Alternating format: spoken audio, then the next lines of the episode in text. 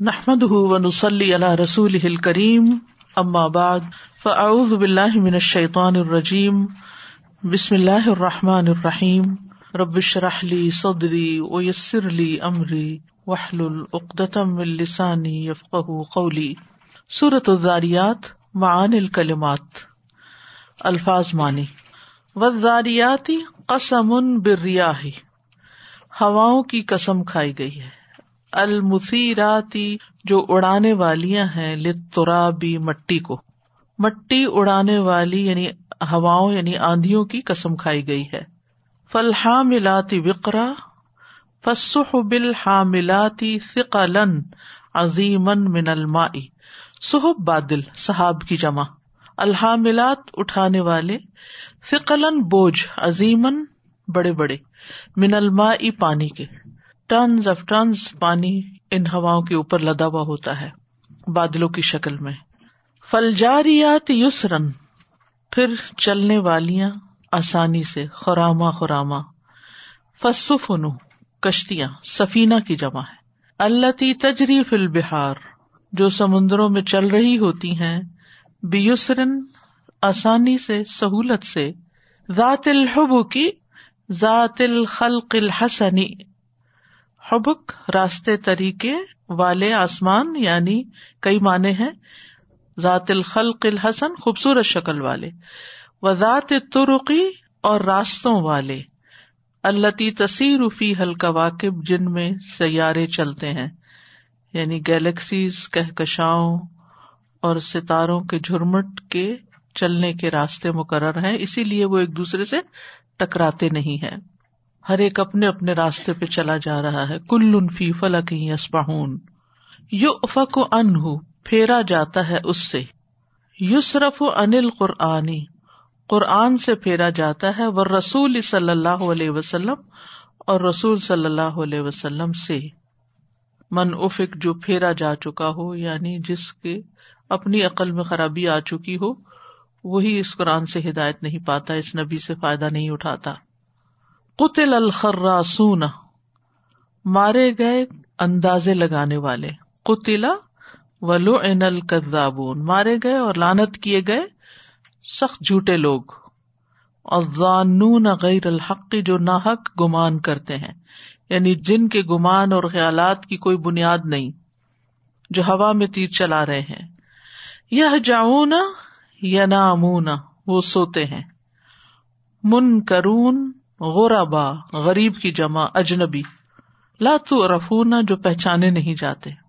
Strangers فراغ، مالا۔ و ادلا بخفیت مالا، مائل ہوئے۔ ادلا ہٹے بخفیتن چپکے سے۔ یعنی چپکے سے ہٹ کے نکل گئے۔ فاؤ جسمن ہوں تو محسوس کیا ان سے۔ احسفی نفسی ہی من ہوں اپنے ذات میں، اپنے دل میں محسوس کیا ان سے یعنی خوف۔ مسومتن معلمتن سکھائے ہوئے، نشان لگائے ہوئے۔ بے انہا لذاب المصرفین کہ یہ حد سے بڑے ہوئے لوگوں کو سزا دینے کے لیے فتح اللہ بے رکنی ہی تو اس نے منہ پھیرا اپنی طاقت کے بلبوتے پر۔ آدا فرعون فرعون نے اعراض برتا، منہ پھیرا۔ مغترن بقوت ہی اپنی قوت پر غرور کرتے ہوئے وہ جانی بھی اور اپنے پہلو پر یعنی اپنا پہلو موڑ گیا۔ ایک مانا یہ ہے آردا بے رک نہیں یعنی اپنے پہلو کے بل منہ پھیر گیا۔ اور دوسرا کیا ہے کہ اپنی طاقت کے بلبوتے پر اس نے اراض برتا پرواہ نہ کی۔ فنبد نہ ہم فلیم میں تو پھینک دیا ہم نے ان کو سمندر میں۔ ترح نہ ہوں طرح کا مطلب ہی نبزا ہوتا ہے، پھینکنا۔ فل بحری سمندر میں۔ ملیمن آتن بیما یولام علیہ اس کام کا ارتقاب کرنے والا جس پہ ملامت کی جاتی ہے۔ آتن کا مطلب آنے والا یعنی ارتقاب کرنے والا، جس پر ملامت کی جاتی ہے۔ العقیم اللہ لا برکت فیحا وہ جس میں کوئی برکت نہیں ہوتی۔ ولا تی بخیر۔ اور نہ ہی وہ کوئی خیر لاتا ہے۔ ماں تذرو؟ ماں تداؤ نہیں چھوڑتی۔ تدو کا مطلب بھی چھوڑتی ہے۔ کر رمیم کشئی البالی پرانی چیز کی طرح۔ یعنی جیسے کوئی چیز پرانی ہو کے چورا چورا ہو جائے، اس طرح۔ وہ اتو تکبرو و اصو انہوں نے تکبر کیا اور نافرمانی کی۔ اتواسو بھی آ کیا؟ حل وسا کیا وسیعت کی یا کر گئے؟ باد باز ان کے بازن باز کو۔ کیا ان کے باز باز کو یہ وسیعت کر گئے؟ بت تقزیب جٹلانے کی، کہ تم بھی جٹلا دینا بعد میں۔ تاغون متجاوزون الحد فل کفری تجاوز کرنے والے، حد سے حد سے بڑھنے والے۔ فل کفری کفر میں۔ ذنوبن نصیبن من العذابی سین ضلع بہم۔ ایک حصہ عذاب کا جو ضرور ان پہ اترے گا، نازل ہو کر رہے گا۔ الوقفات التدبریت تدبر کے نکات۔ Number one.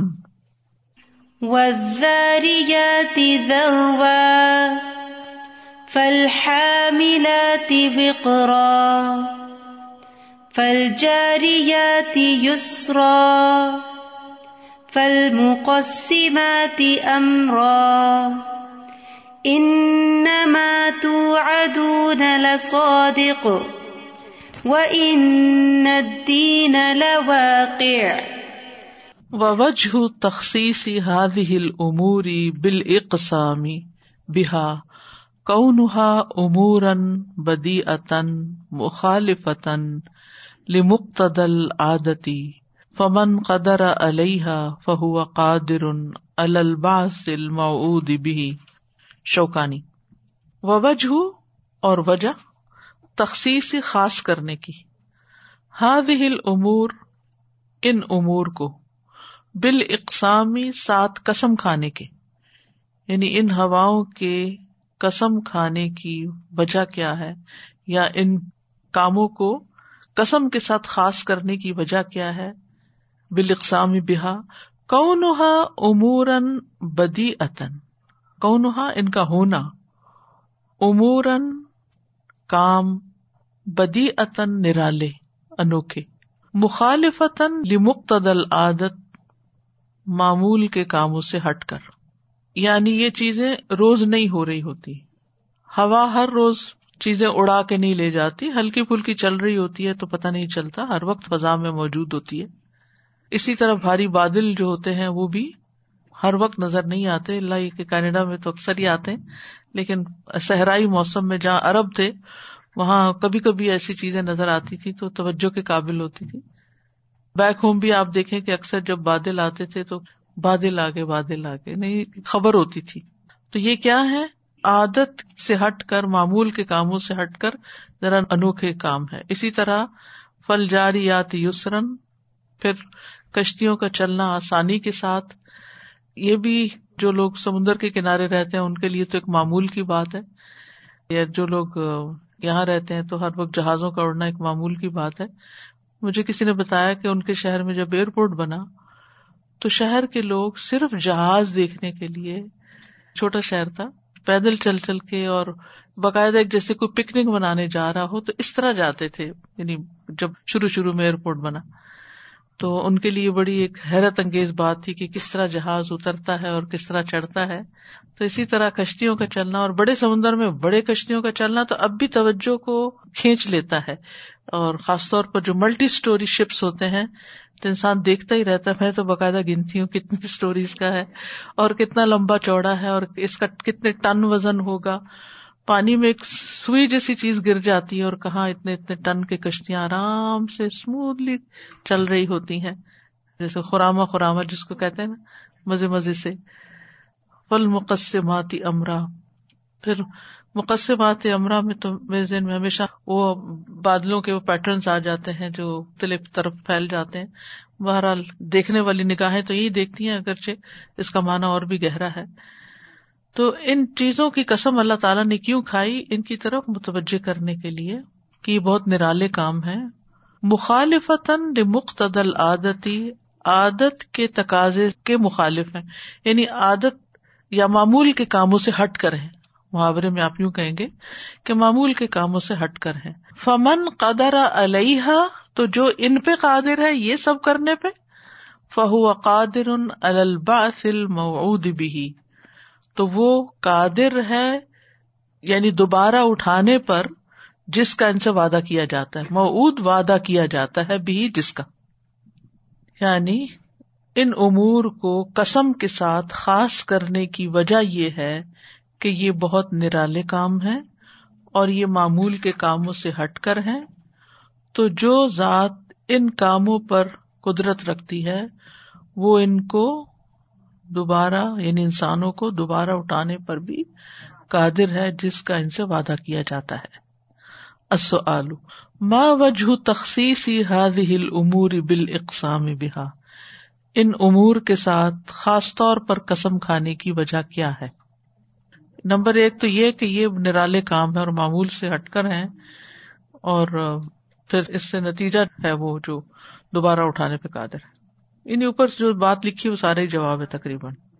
Number two income لفی قول مختلف من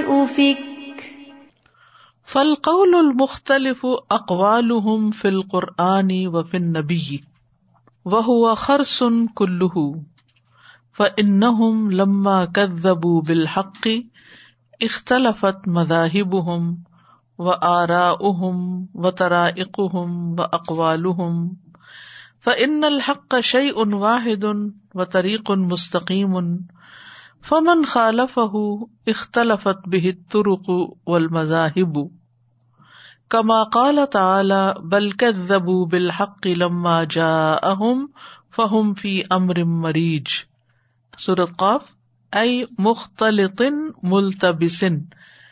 یہ امام ابن القیم کی تفسیر ہے۔ فالقول المختلف، قول المختلف جو ہے، انکم لفی قول مختلف مختلف قول، اس سے مراد کیا ہے؟ اقوال فی القرآن و فن نبی ان کے وہ اقوال جو قرآن اور نبی صلی اللہ علیہ وسلم کے بارے میں ہے کوئی کچھ کہتا ہے، کوئی کچھ کہتا ہے۔ وہ ہوا خر سن کلو اور وہ سب کے سب اندازے ہیں۔ کوئی کہتا ہے شاعری ہے، کوئی کہتا ہے کسی غلام نے لکھوایا ہے، کوئی کچھ کہتا ہے، کوئی کچھ کہتا ہے۔ وہ ان لما کدب بالحقی تو بے شک انہوں نے جب حق کو جھٹلا دیا اختلافت مذاہب ہوں تو ان کے مذاہب مختلف ہو گئے۔ وہ آرا اہم اور ان کے اوپینئنس آرا، نظریات۔ و ترائق ہم اور ان کے طریقے بھی۔ وہ اقوال ہم اور ان کے اقوال۔ یعنی جب انہوں نے حق کو جٹلا دیا، تو ان کے مذہب، نظریات، طریقے، اقوال، اس میں اختلاف پیدا ہو گیا۔ سب کی ایک بات نہیں تھی۔ یعنی آپ کے جتنے مخالفین تھے، وہ سب الگ الگ باتیں کرتے تھے۔ ان میں کوئی اتحاد نہیں تھا۔ ان الحق کا شعی ان واحد۔ ان تو حق یقینی طور پر ایک چیز ہوتی ہے۔ حق ایک ہی ہوتا ہے۔ وہ طریق ان مستقیم ان اور سیدھا راستہ۔ یعنی جس میں اختلاف نہیں پایا جاتا۔ فمن خالف تو جو حق کی مخالفت کرتا ہے۔ اختلافت بہتر قبل مذاہب تو اس کے راستے اور مذاہب میں اختلاف واقع ہو جاتا ہے۔ کما قال تعالی جیسے اللہ تعالیٰ کا فرمان ہے، بل کذبوا بالحق لما جاءهم فهم في امر مریج، بلکہ انہوں نے حق کو جٹلا دیا جب وہ ان کے پاس آیا۔ تو وہ ایک ایسے کام میں ہے جو خلط ملت ہو گیا۔ مریض کا مطلب مرج ہو گیا، شک و شبہ والا ہو گیا ہے۔ یعنی جب انہوں نے سچ کو جٹلا دیا، جب ان کے پاس آیا، تو پھر وہ الجھ گئے ہیں معاملے کے اندر۔ کوئی ان کی ایک بات نہیں رہی، ان کا معاملہ شک و شبے والا ہو گیا۔ ائی مختلف ملتبسن یعنی خلط ملت ہو گیا اور شک و شبہ والا ہو گیا۔ من اہم اسباب جم الکلمتی التظام بالوحی ود کا من الآیا کلمے کو متحد کرنے والے اہم اسباب میں سے ہے۔ من اہم اسباب جم کلیمتی یعنی کسی کلمہ کا مطلب کوئی بھی بات، کوئی بھی چیز اس کو اسٹیبلش کرنے کے لیے، ایک جگہ ایک نقطے پہ لانے کے لیے لازم ہے۔ کیا التظام و بالواہ وہی الہی کے ساتھ چمٹنا، اس کو لازم کر لینا۔ ود احزال کا من اللہ اس آیت کی روشنی میں اس کی وضاحت کرے کیونکہ حق ایک چیز ہے، ٹھیک ہے نا؟ تو جو حق کی مخالفت کرتا ہے وہ مختلف اوپین رکھتا ہے پھر۔ اب آپ دیکھیے کہ ہمارے دین کے معاملے میں بھی مختلف چیزوں کے بارے میں آرام مختلف ہوتی ہے مثلاً، آج کل یہ جھگڑا ہر جگہ چل رہا ہے، مولد منانا چاہیے نہیں۔ اب ہر دوسرا بندہ کوئی کوشچن بھیج دیتا مجھے کہ آپ اس کے بارے میں کیا کہتے ہیں۔ پھر میرا کہنا کیا حقیقت رکھتا ہے، کیا اہمیت رکھتا ہے، کیا چیز ہے؟ کچھ بھی نہیں ہے۔ میں کون ہوں؟ میرے ہاتھ میں شریعت تو نہیں ہے۔ شارے کون ہے اللہ سبحان و تعالیٰ یا اللہ نے نبی صلی اللہ علیہ وسلم کے ذریعے جو احکامات دیے، ہم تو شارے نہیں ہے نا۔ تو قرآن مجید میں کئی حکم نہیں آیا کہ یہ تمہارے ایمان کا حصہ ہے یا تمہارے حب رسول کا حصہ ہے۔ نبی صلی اللہ علیہ وسلم نے خود کچھ ایسا نہیں کیا۔ ابو بکر سے بڑھ کر کوئی چاہنے والا ہے محمد صلی اللہ علیہ وسلم کو؟ ہجرت کا سفر ہی دیکھ لیجیے کیسی کیسی قربانیاں کی ہیں۔ ایک تکلیف دہ مشکل ترین سفر تھا۔ جب انہیں پتا چلا وہ ساتھ جائیں گے تو خوشی کے مارے رو پڑے کہ مجھے یہ سعادت نصیب ہوئی۔ غار سور کا واقعہ آپ دیکھ لیجیے اور جو کچھ وہاں پیش آیا اور جس طرح انہوں نے نبی صلی اللہ علیہ وسلم کو کمفرٹ کیا، پھر راستے میں جہاں آپ کو آرام کرنے کے لیے چھاؤں والی جگہ پہ آپ کو رکھا، آپ کے لیے دودھ دھویا، پانی ملایا، پلایا اور اتنا پلایا کہ کہتے ہیں کہ میرا دل ٹھنڈا ہو گیا۔ یعنی ایک واقعہ نہیں ہے، صرف ایک سفر کی یہ تو بات ہے۔ تو کتنی مثالیں ہیں قربانی کی؟ کیا ان کو آپ سے محبت نہیں تھی؟ آپ نے اپنے دو سالہ خلافت کے دور میں ایسا کوئی کام کیا؟ نہیں کیا۔ ان کے ہاں محبت کے اظہار کے لیے ایسی کوئی چیزیں نہیں تھی لیکن آج اگر کوئی نہ کرے تو اس کو شک کی نظر سے دیکھا جاتا ہے کہ یہ مسلمان بھی ہے یا نہیں۔ تو پھر اس میں طرح طرح کے اختلاف شروع ہو جاتے ہیں۔ اس نے کیا، یہ کرنا چاہیے، نہیں کرنا چاہیے تو فلاں ہے یہ سب باتیں ہیں جو تمہارے دل سے یا جذبات سے، کیونکہ محبت ایک ایموشن ہوتا ہے نا۔ تو جب ہم کہتے ہیں نبی صلی اللہ علیہ وسلم سے ہمیں محبت ہے، تو ہم ایموشنل ہوتے ہیں۔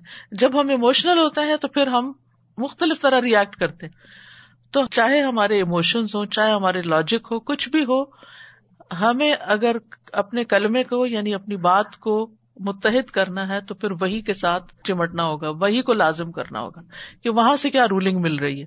بات ہی ختم، نہ میری نہ تیری۔ مطلب اس ایشو پر ایک دوسرے کو برا بلا کہنا اور پھر اتنا لمبا چوڑا اس کو کر لینا اور بے شمار چیزیں ہیں۔ یہ تو صرف ایک، چونکہ آج کل ریسنٹلی سب چل رہا ہے تو اس لیے اس کی مثال دے رہی ہوں۔ ورنہ کوئی بھی معاملہ ہو، کہیں پر بھی ہو، اختلاف جہاں بھی ہو نا، جیسے میں اپنے کو بھی دیکھتی ہوں، میں میرے کو بہت زیادہ نالج نہیں ہے، لیکن یہ کہ جہاں پر بھی مجھے کوئی دوسری چیز نظر آتی تو میں ہمیشہ پلٹ کے دیکھتی ہوں، قرآن کیا کہتے، سنت کیا کہتی، صحابہ نے کیا کیا؟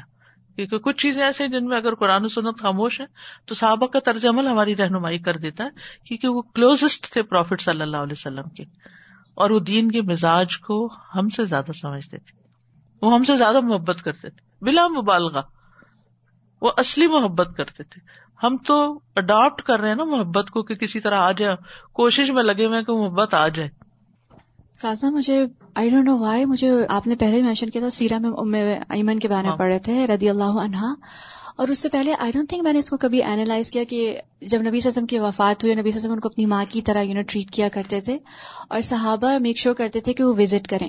تو ابو بکر رضی اللہ عنہ اور عمر رضی اللہ عنہ نے ایک دفعہ ان کو وزٹ کیا تو ان کے پاس آئے تو وہ رونے لگی۔ تو وہ تسلی دینے لگے کہ وہ ہم سے بہتر کمپنی میں ہیں یو نو ان کا وہ کمفرٹ کرنے لگے۔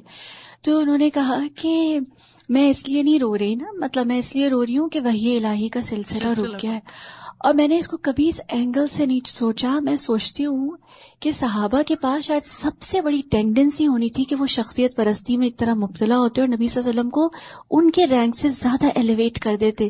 لیکن سبحان اللہ کیسا ان کا ایمان تھا کہ انہوں نے ان کی پریزنس میں ہوتے ہوئے بھی اللہ سبحان تعالیٰ کو پہچانا اور اس کی لائک اس کی عظمت کو جانا اور بالکل ٹاپ پہ رکھا۔ اور ہم ہم پتہ نہیں کہاں کہاں یعنی ہمارے اندر اتنی ویکنیس ہے کہ ہم ادھر ادھر آتا ہے نا جو کہ تم یہود و نصارہ کے طریقوں پر چلو گے تو نصارہ کہاں سے بٹکے کہ عیسی علیہ السلام کی محبت میں اتنا آگے بڑھ گئے کہ ان کو کہاں سے کہاں پہنچا دیا۔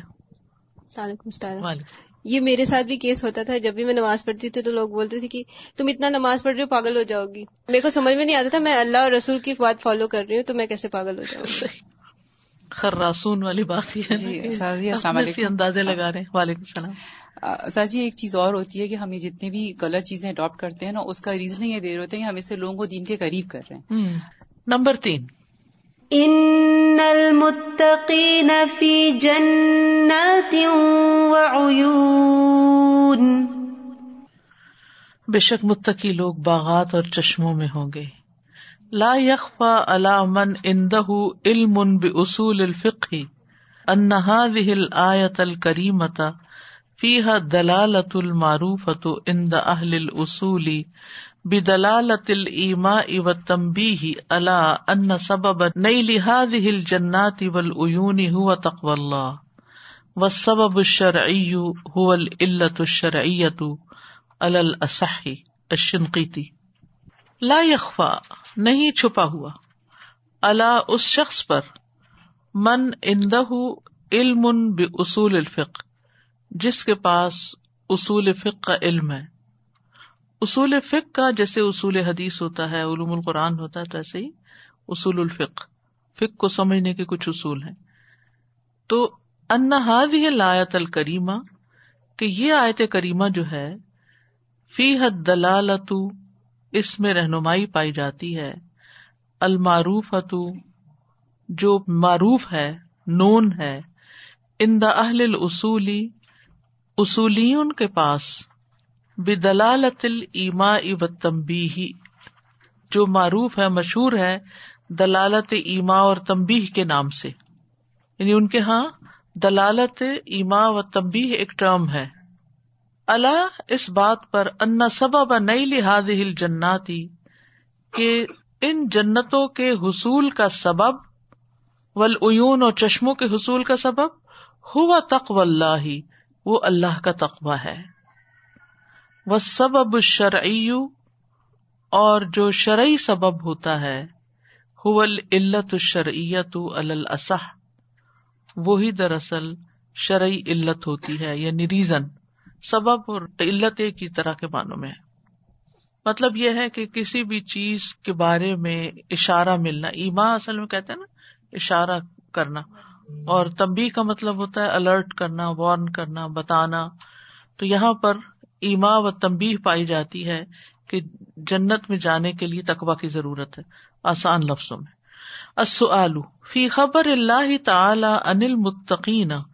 دلالت اللہ سبب دخول مل جن بین ذالکا متقین کے بارے میں اللہ تعالی کے خبر دینے ہی میں دلیل پائی جاتی ہے کہ ان کے جنت میں داخل ہونے کا سبب کیا ہے۔ بین ذالکا اس کو بیان کرے تخو اللہ۔ ٹھیک ہے۔